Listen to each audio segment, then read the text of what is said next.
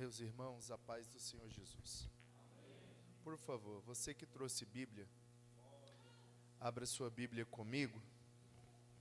Evangelho de Jesus, segundo escreveu João, no seu capítulo de número 15. Evangelho de Jesus, segundo escreveu João, no capítulo de número 15. Enquanto você procura, eu quero agradecer a Deus por essa oportunidade de estar na casa dele, adorando o seu nome, podendo cultuar a ele. Quero desejar feliz Dia dos Pais para todos os pais. Quem tem um, quem tem dois, quem já tem três e quem já tem uma tribo também. Que Deus te abençoe em nome de Jesus.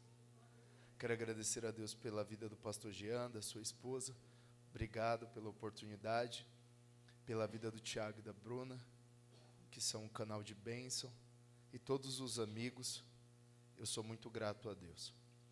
Nós congregamos na Assembleia de Deus também, também somos assembleanos, amamos a palavra do Senhor, e eu tenho certeza de que o Senhor vai falar conosco hoje, poderosamente. Eu justifico a ausência da minha esposa, devido a essas temperaturas, é difícil beber se transportar de tão longe e vir para cá, então nós estamos evitando doenças em nome de Jesus e por isso que não, nós não estamos completos aqui hoje. Dito isso, o Evangelho de Jesus, segundo escreveu João, capítulo 15, verso 1, nós vamos fazer a leitura até o verso 16. Eu sou a videira verdadeira e meu pai é o lavrador. Toda vara em mim que não dá fruto, atira e limpa toda aquela que dá fruto, para que dê mais fruto. Vós já estáis limpos pela palavras que vos tenho falado. Estai em mim e eu em vós. Como a vara de si mesmo não pode dar fruto se não estiver na videira assim também vós, se não estiverdes em mim. Eu sou a videira, vós as varas. Quem está em mim e eu nele, este dá muito fruto, porque sem mim nada podereis fazer. Se alguém não estiver em mim, será lançado fora, como a vara e secará, e os colhem e lançam no fogo e ardem.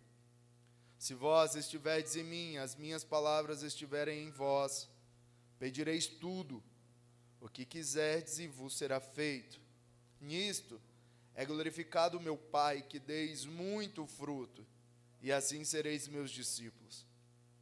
Como o Pai me amou, também eu vos amei. A vós permanecei no meu amor. Se guardardes os meus mandamentos, permanecereis no meu amor. Do mesmo modo que eu tenho guardado os mandamentos de meu Pai e permaneço no seu amor. Tenho-vos dito isso para que a minha alegria permaneça em vós e a vossa alegria seja completa. O meu mandamento é este: que vos ameis uns aos outros assim como eu vos amei. Ninguém tem maior amor do que este de dar a alguém a sua vida pelos seus amigos. Vós sereis meus amigos se fizerdes o que eu vos mando. Já vos não chamarei servos, porque o servo não sabe o que faz o seu senhor. Mas tenho-vos chamado amigos, porque tudo quanto ouvi de meu Pai vos tenho feito conhecer.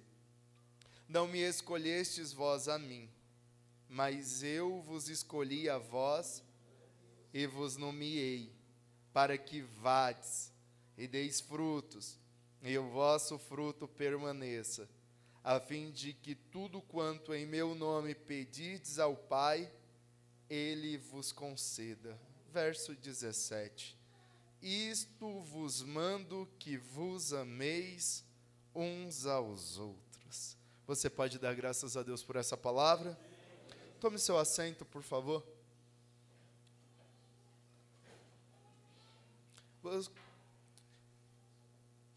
Irmão, o poder de um culto como esse, ele transcende o que nós preparamos.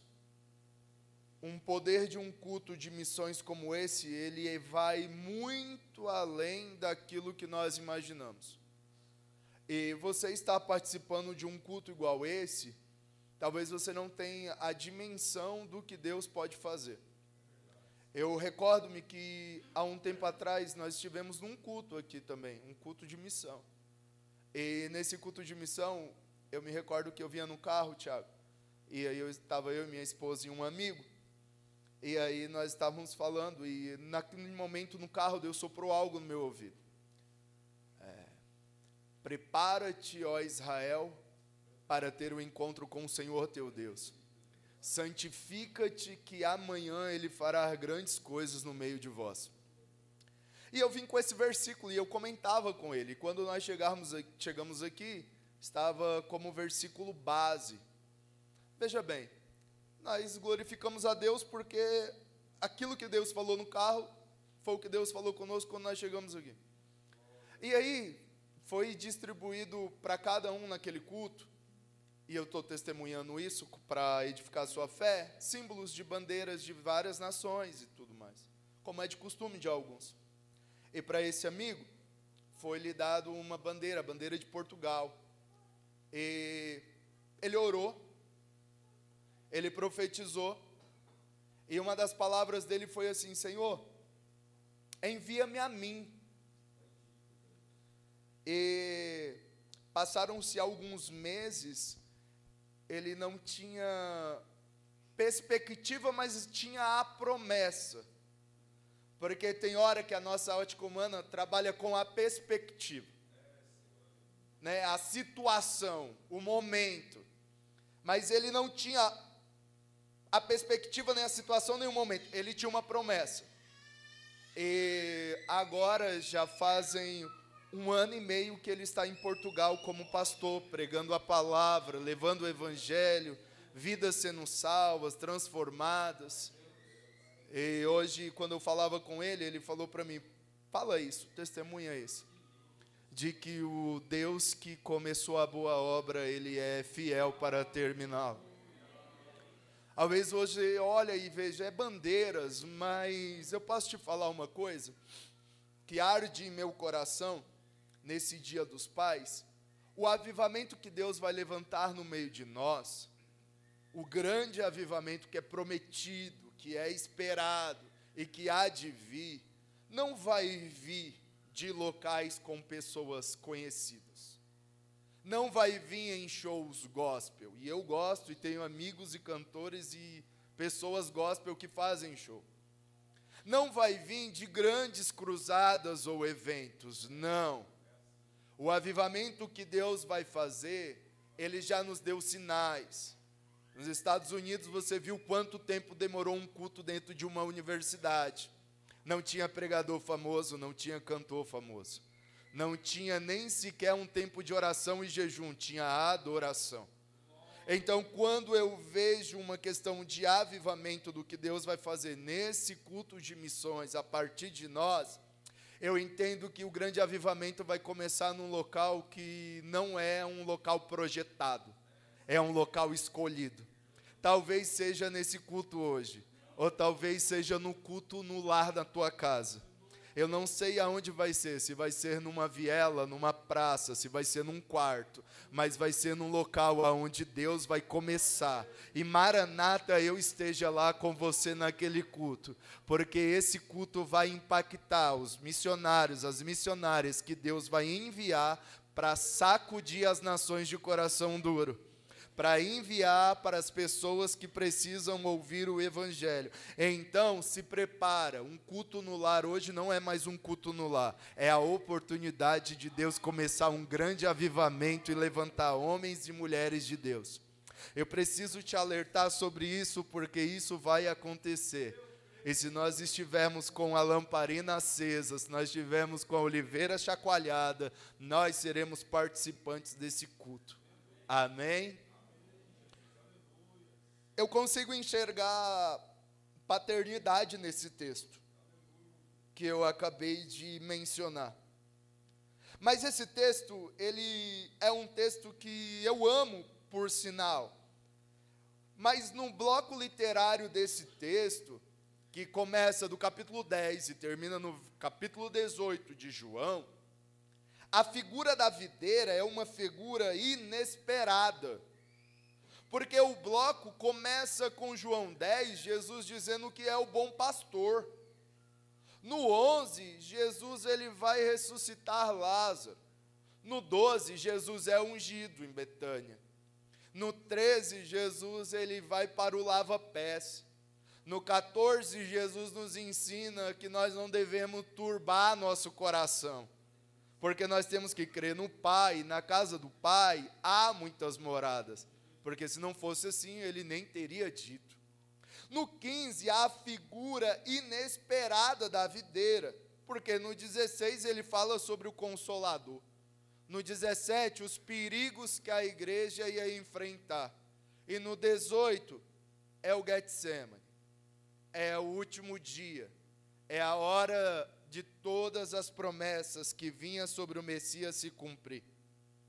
Quando Jesus está falando no capítulo 15, sobre uma, as últimas instruções para os seus discípulos, é necessário nós entendermos o contexto que esse é o último dia de Jesus antes de ser crucificado. E o último dia de Jesus antes de ser crucificado, Jesus não está lamentando, Jesus não está choramingando, Jesus está instruindo os seus discípulos. E a instrução de Jesus é a respeito de uma das figuras que para Israel também é econômica. Porque se tem três árvores em Israel que são principais, é a videira, a oliveira e a tamareira. Mas nesse contexto, Jesus não está falando nem da tamareira e nem da oliveira. Jesus está falando da videira.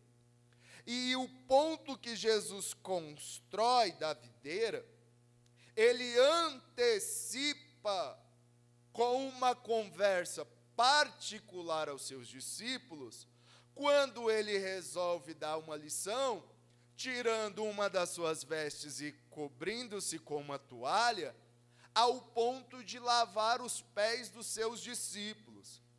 E qualquer olhar atento para o texto, nós vamos entender que Jesus não era para estar lavando o pé de ninguém. Porque no topo da hierarquia não tem ninguém acima de Jesus. No topo da liderança, Jesus era que era para ser servido. Mas Jesus agora tira e coloca e pega algo que nós devemos andar. Porque a lição de Jesus também passa que todos os discípulos que nele crê têm que andar com uma bacia e uma toalha por onde quer que vá. E se esquecer a toalha e a bacia é um grande perigo de deixar o egoísmo gospel entrar dentro do coração. Por isso que Jesus andava com a sua toalha a sua bacia. Veja bem, no topo da hierarquia, quem estava? Jesus. Mas eu consigo enxergar a paternidade de Jesus ali. Porque no topo da hierarquia, um pai também se faz servo, para que a sua família seja servida. No topo da hierarquia, um pai que tem o direito e a mãe que tem o direito de dormir a noite inteira, abdica do posto máximo para servir a uma criança de que ainda não tem consciência. E ele faz hoje com a mesma resposta que Jesus deu a Pedro: o que eu faço hoje você não entende, mas quando você crescer, você vai entender a paternidade de Jesus lavando os pés dos discípulos, que nos ensina que, mesmo sendo pai, que mesmo sendo mãe, não importa, um trocar de fralda é um exercício de amor. Uma resposta sincera é um exercício de amor. Um acordar de madrugada é um exercício de amor. Um levar para o hospital por precaução é um exercício de amor. Deixar a pessoa sentar na cadeira que é preferida de você deixar que você deixe de assistir programas de esporte para assistir desenhos repetitivos. É um exercício de amor que a paternidade de Jesus ensina para quem é servo, que tem bacia e tem toalha. Nós estamos no topo da hierarquia como pais e mães, mas quando temos filhos, nós aprendemos o que Jesus queria ensinar para Pedro. Pedro, o que eu faço hoje, você jamais vai entender, Pedro, mas amanhã você entende o que Jesus estava dizendo. Pedro, a minha paternidade passa, Pedro, pela limpeza de vocês um dia crescerem e servirem aos outros como eu estou servindo. É o que? É a transferência da paternidade que foi encontrada em Jesus.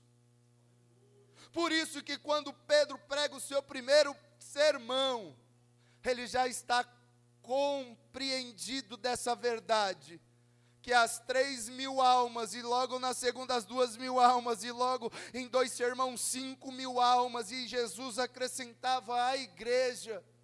Sabe o que eu preciso te dizer? Hebreus 6,10: Deus recompensará todo o esforço, todo o esforço mas eu sou pai e mãe, Deus recompensará teu esforço. Mas eu não tenho pai, Deus recompensará teu esforço. Ah, mas eu não aguento, mas Deus vai recompensar teu esforço.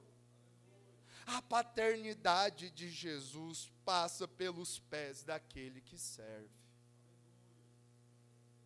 É por isso que quando alguém tem filho, quebra-se todo o orgulho. Porque agora a pessoa não é o principal da casa. A criança, por ser servida, torna-se a pessoa principal da casa. Por que, que eu estou contando isso? Porque no 14, Jesus vai ensinar exatamente a respeito disso.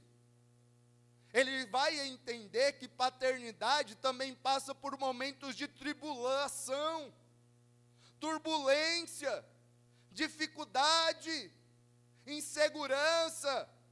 E aí ele vai dizer: não se turbe o vosso coração. Credes em mim, credes no Pai. Na casa do meu Pai há muitas moradas. O que Jesus está ensinando, vários pais venceram. Não é agora que vão perder. Vários alcançaram vitórias.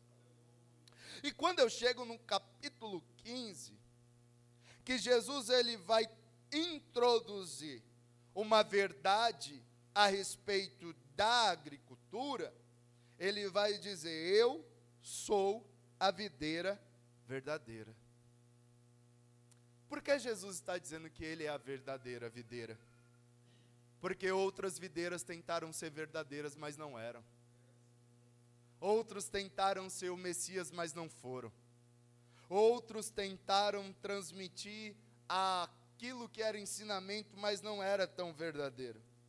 E Jesus vai dizer: E meu pai é o lavrador. Irmão, irmãs, se Jesus é a videira e o pai é o lavrador, qual é a possibilidade de quem estar nele não dar fruto? Porque não sou eu o lavrador. Não é você o lavrador. Não sou eu a videira. Não é você a videira. É Jesus que é a videira verdadeira. E o Pai é o lavrador. E se ele é o lavrador e criou a terra, quem entende de terra a mais do que o Pai? Se Jesus é a videira, quem tem mais raiz do que Jesus na terra que o Pai cultiva? Ninguém. Mas o versículo 2, ele vai nos ensinar sobre a estrutura de uma videira. Porque é diferente de um pé de manga, a videira assim não é.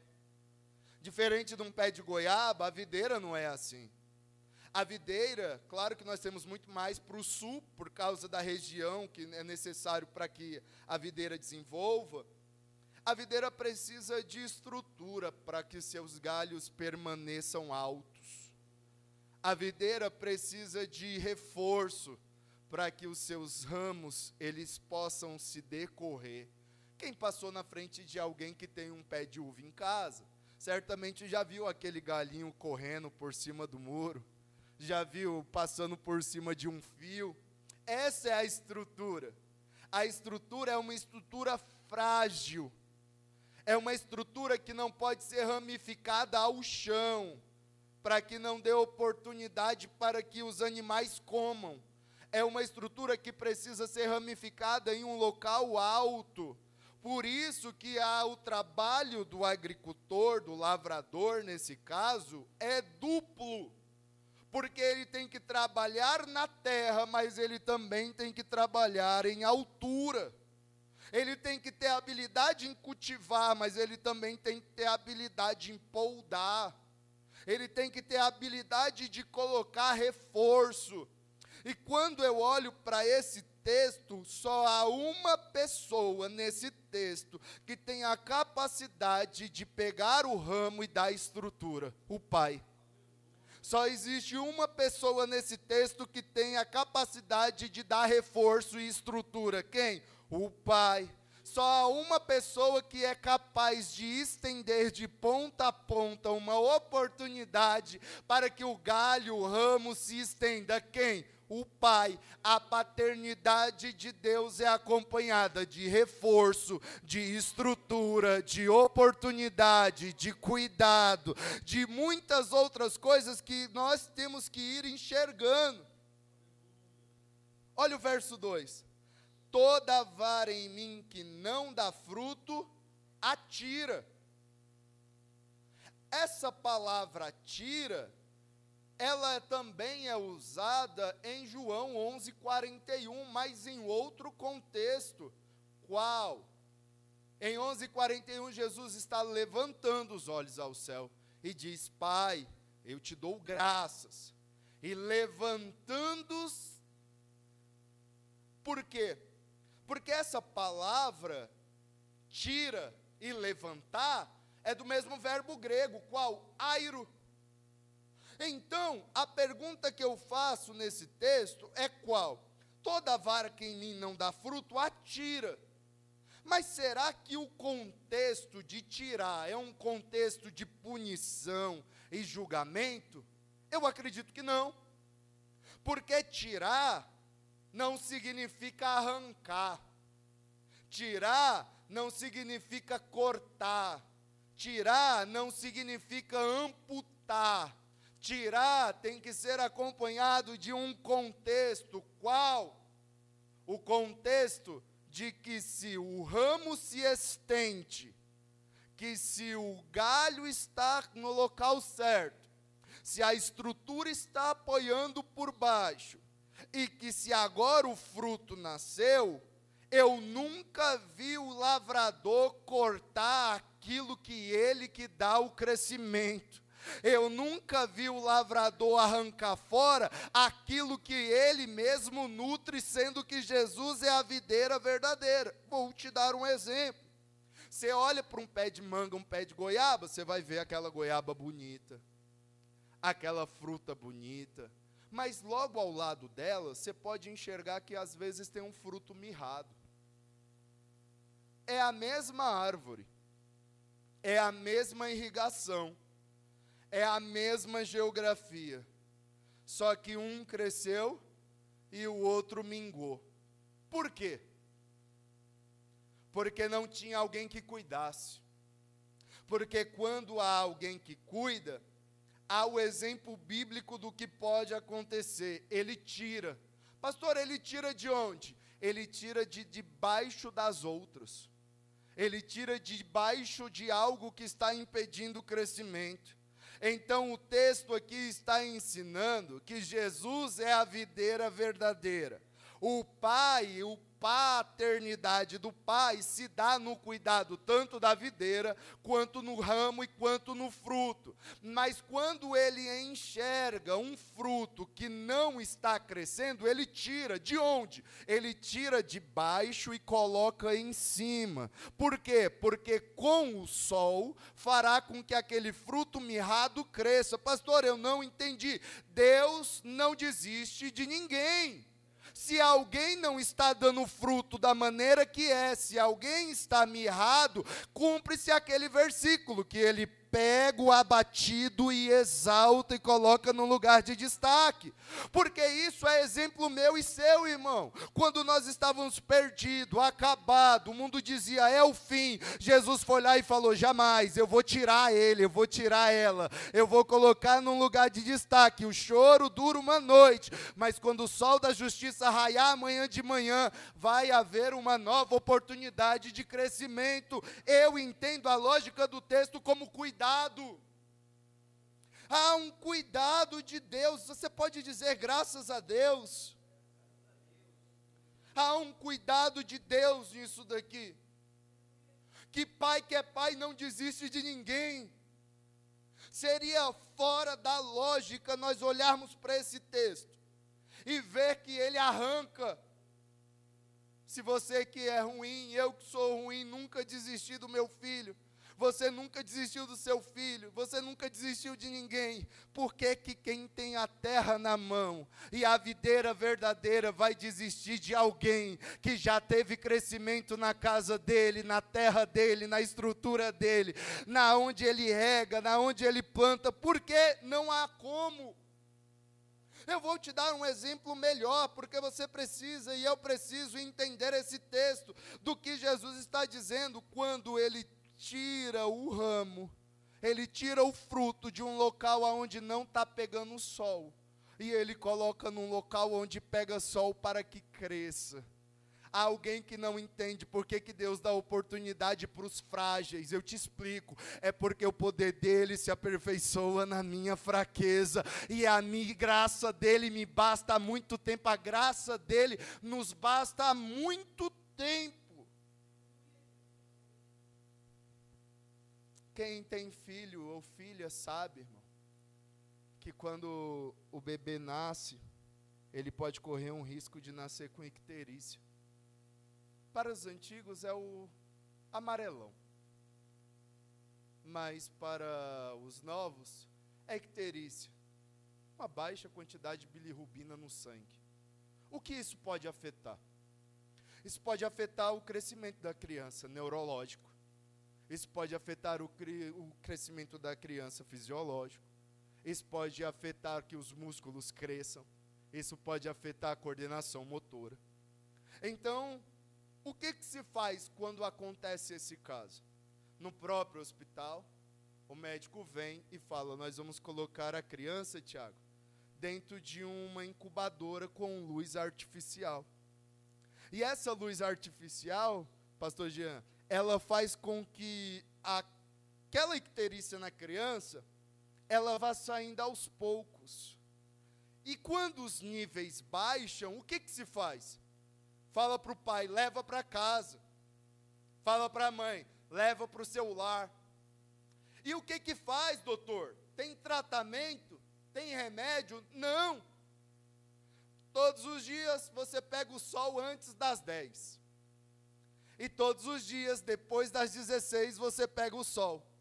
E com o raiar do sol, com contato com a pele da criança, a icterícia vai indo embora. E a criança não corre mais risco de se atrofiar. A paternidade de Deus passa nisso, irmão que quando alguém está dentro da casa do Senhor, quando alguém está fazendo a obra do Senhor, e ela passa pelo momento de fragilidade, o lavrador não larga da mão de ninguém.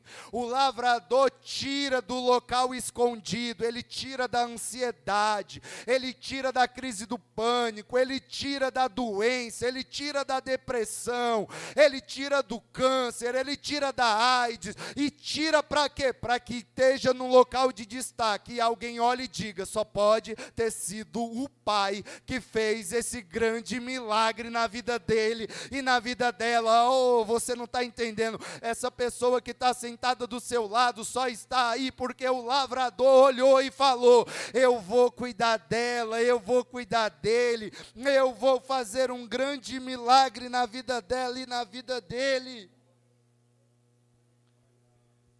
É por isso que eu não tenho dúvida de que Deus vai te levantar.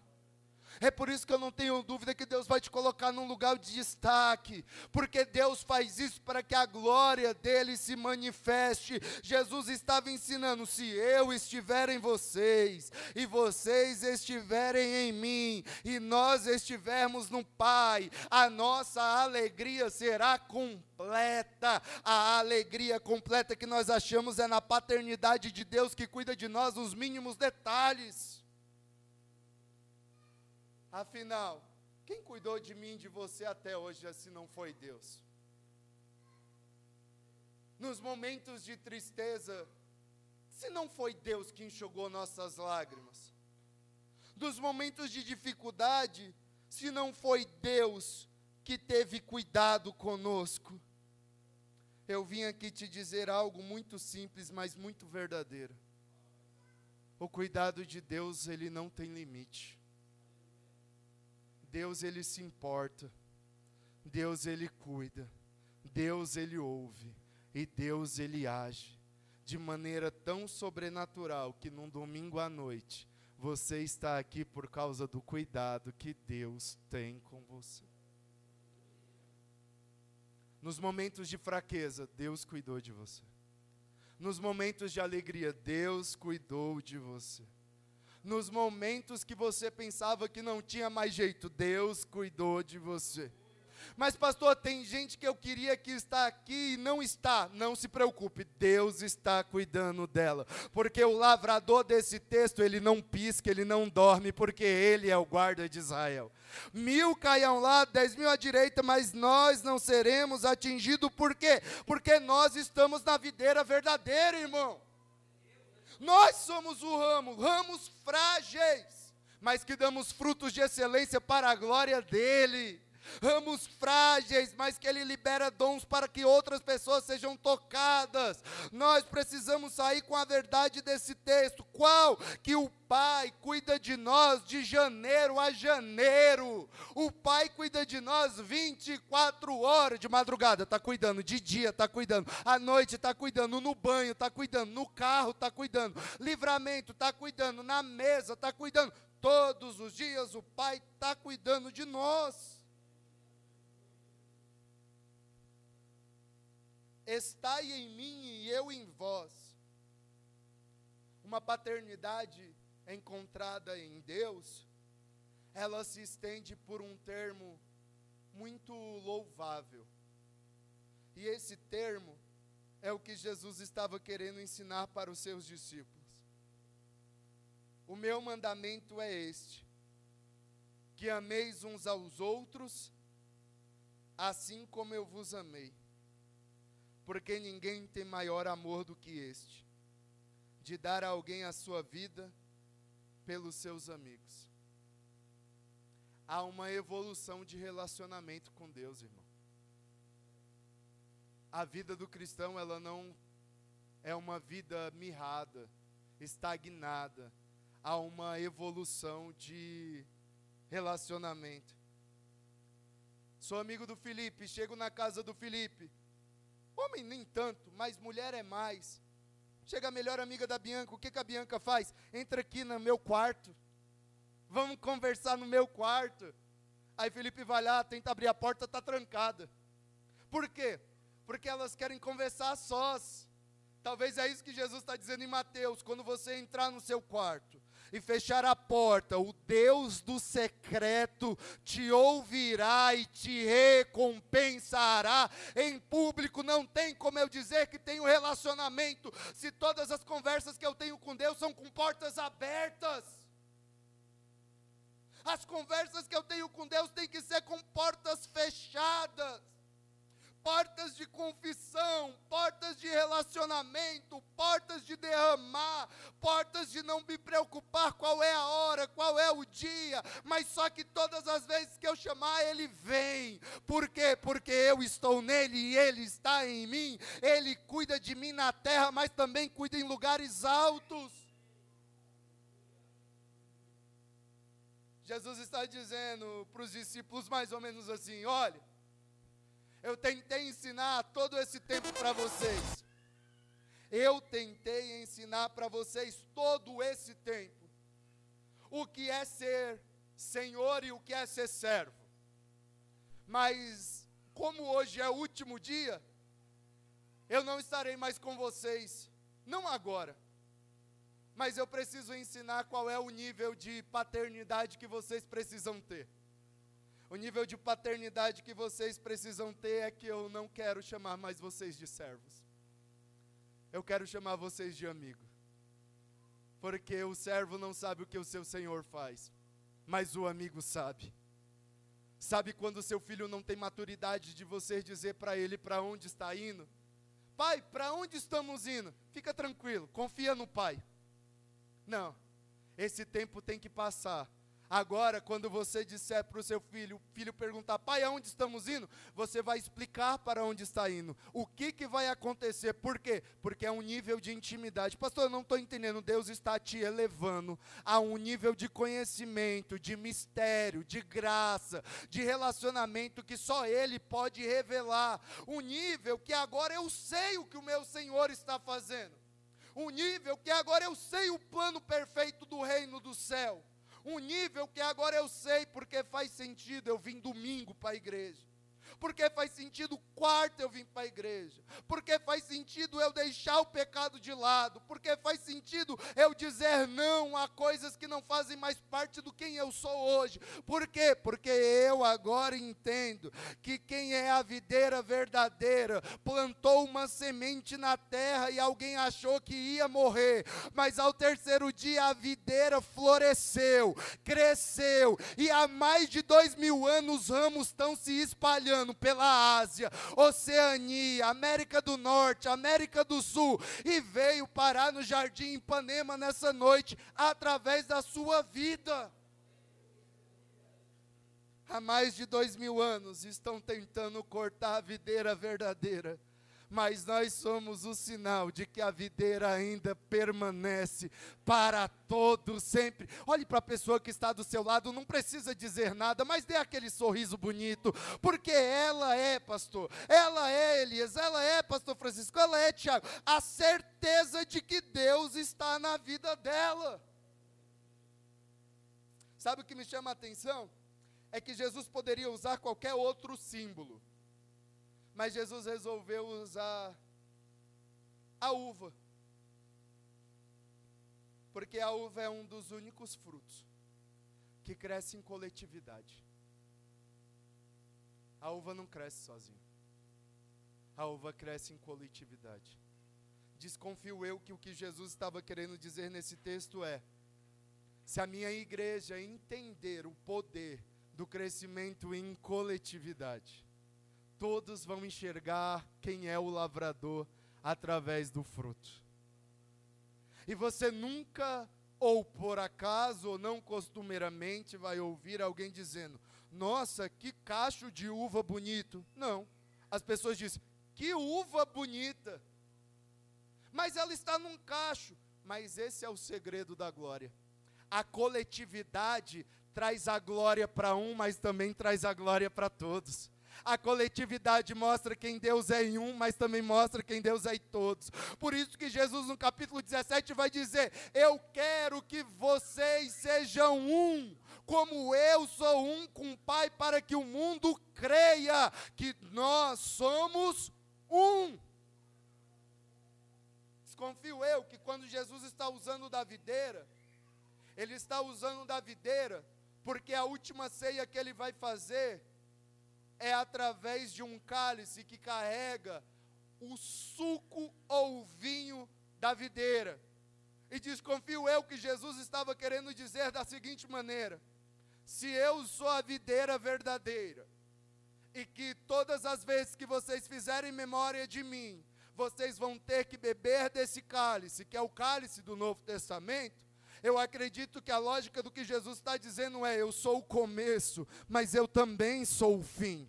Eu sou o princípio, mas eu também sou o término. Eu sou o alfa, mas eu também sou o ômega. Eu sou a videira verdadeira, mas eu também sou o vinho que está dentro do cálice, que vai garantir a vida eterna através da aliança do Novo Testamento. A paternidade passa pela amizade, porque a amizade é a prova mais sincera de que o risco que nós temos com uma amizade é deixar o nosso egoísmo de lado. Porque uma amizade, ela você transfere conhecimentos da sua vida. Uma amizade, você fala tudo sem que mesmo a pessoa peça. Uma amizade verdadeira, ela te ajuda nos momentos da dificuldade, quando muitos te deixam. Uma amizade verdadeira, ela faz com que você seja repreendido e não fique com raiva. Uma amizade verdadeira, ela faz com que você repreenda e a pessoa também não fique com raiva. O, a amizade é um símbolo que nós temos de não individualizar o cuidado de Deus mas entender que Deus usa seres humanos e esses seres humanos que estão na videira também podem ser o lavrador que Deus levanta na nossa vida. E é por isso que tem gente que considera o vô como pai alguém que considera a mãe como pai, o tio como pai, porque criou um vínculo tão grande de amizade, de amor, de confidência, que não individualiza tudo em Deus, mas traz para a terra o sentimento qual? Ameis uns aos outros. Sabe qual é o grande desafio? E eu termino aqui. É a nossa paternidade passar ao ponto de que nós entendamos o coração de Deus de que ele deu o seu único filho, sem reserva. Ele deu o seu único filho, sem querer retorno de nada. Ele deu o seu único filho, como videira verdadeira, sabendo que os homens viriam com machados sujos de sangue para cortar essa videira, mas que tentariam, mas jamais conseguiriam porque na videira verdadeira há homens e mulheres que são frágeis, que dependem totalmente do cuidado do lavrador e da videira também. O desafio desse texto é nós entendermos que no momento de dificuldade Deus levanta sim o abatido. No momento de dificuldade Deus vai atrás do solitário.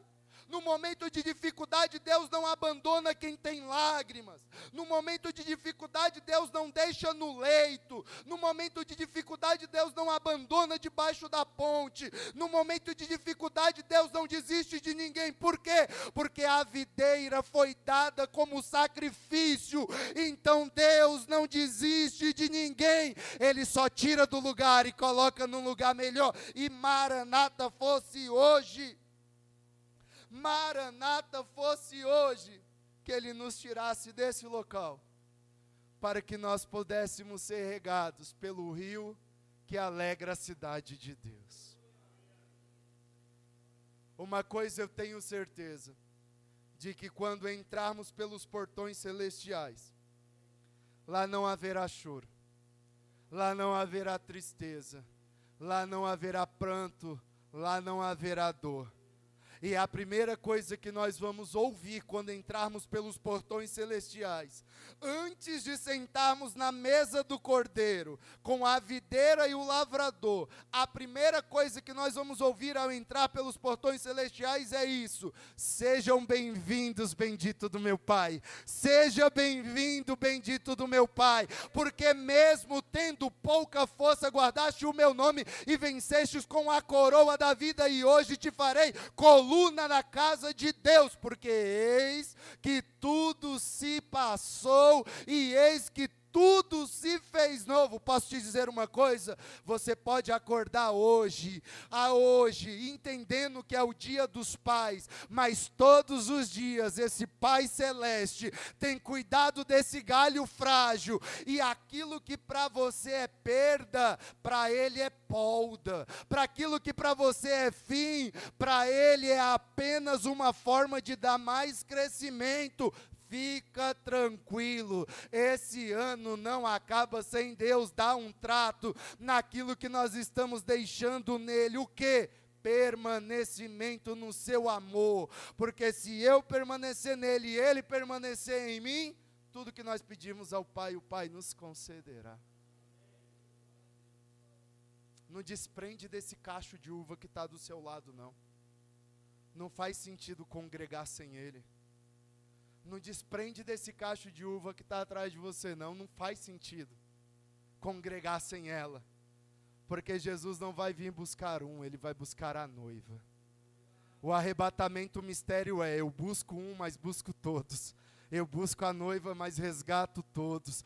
Esse é o mistério da glória. Só Ele pode poldar, só Ele pode cortar, só Ele pode extrair. E qual é o nosso papel? Continuar perseverar no vento, na chuva e no sol, perseverar, abrindo caminho para que outras pessoas sejam ramos e que dê fruto e que o seu fruto permaneça.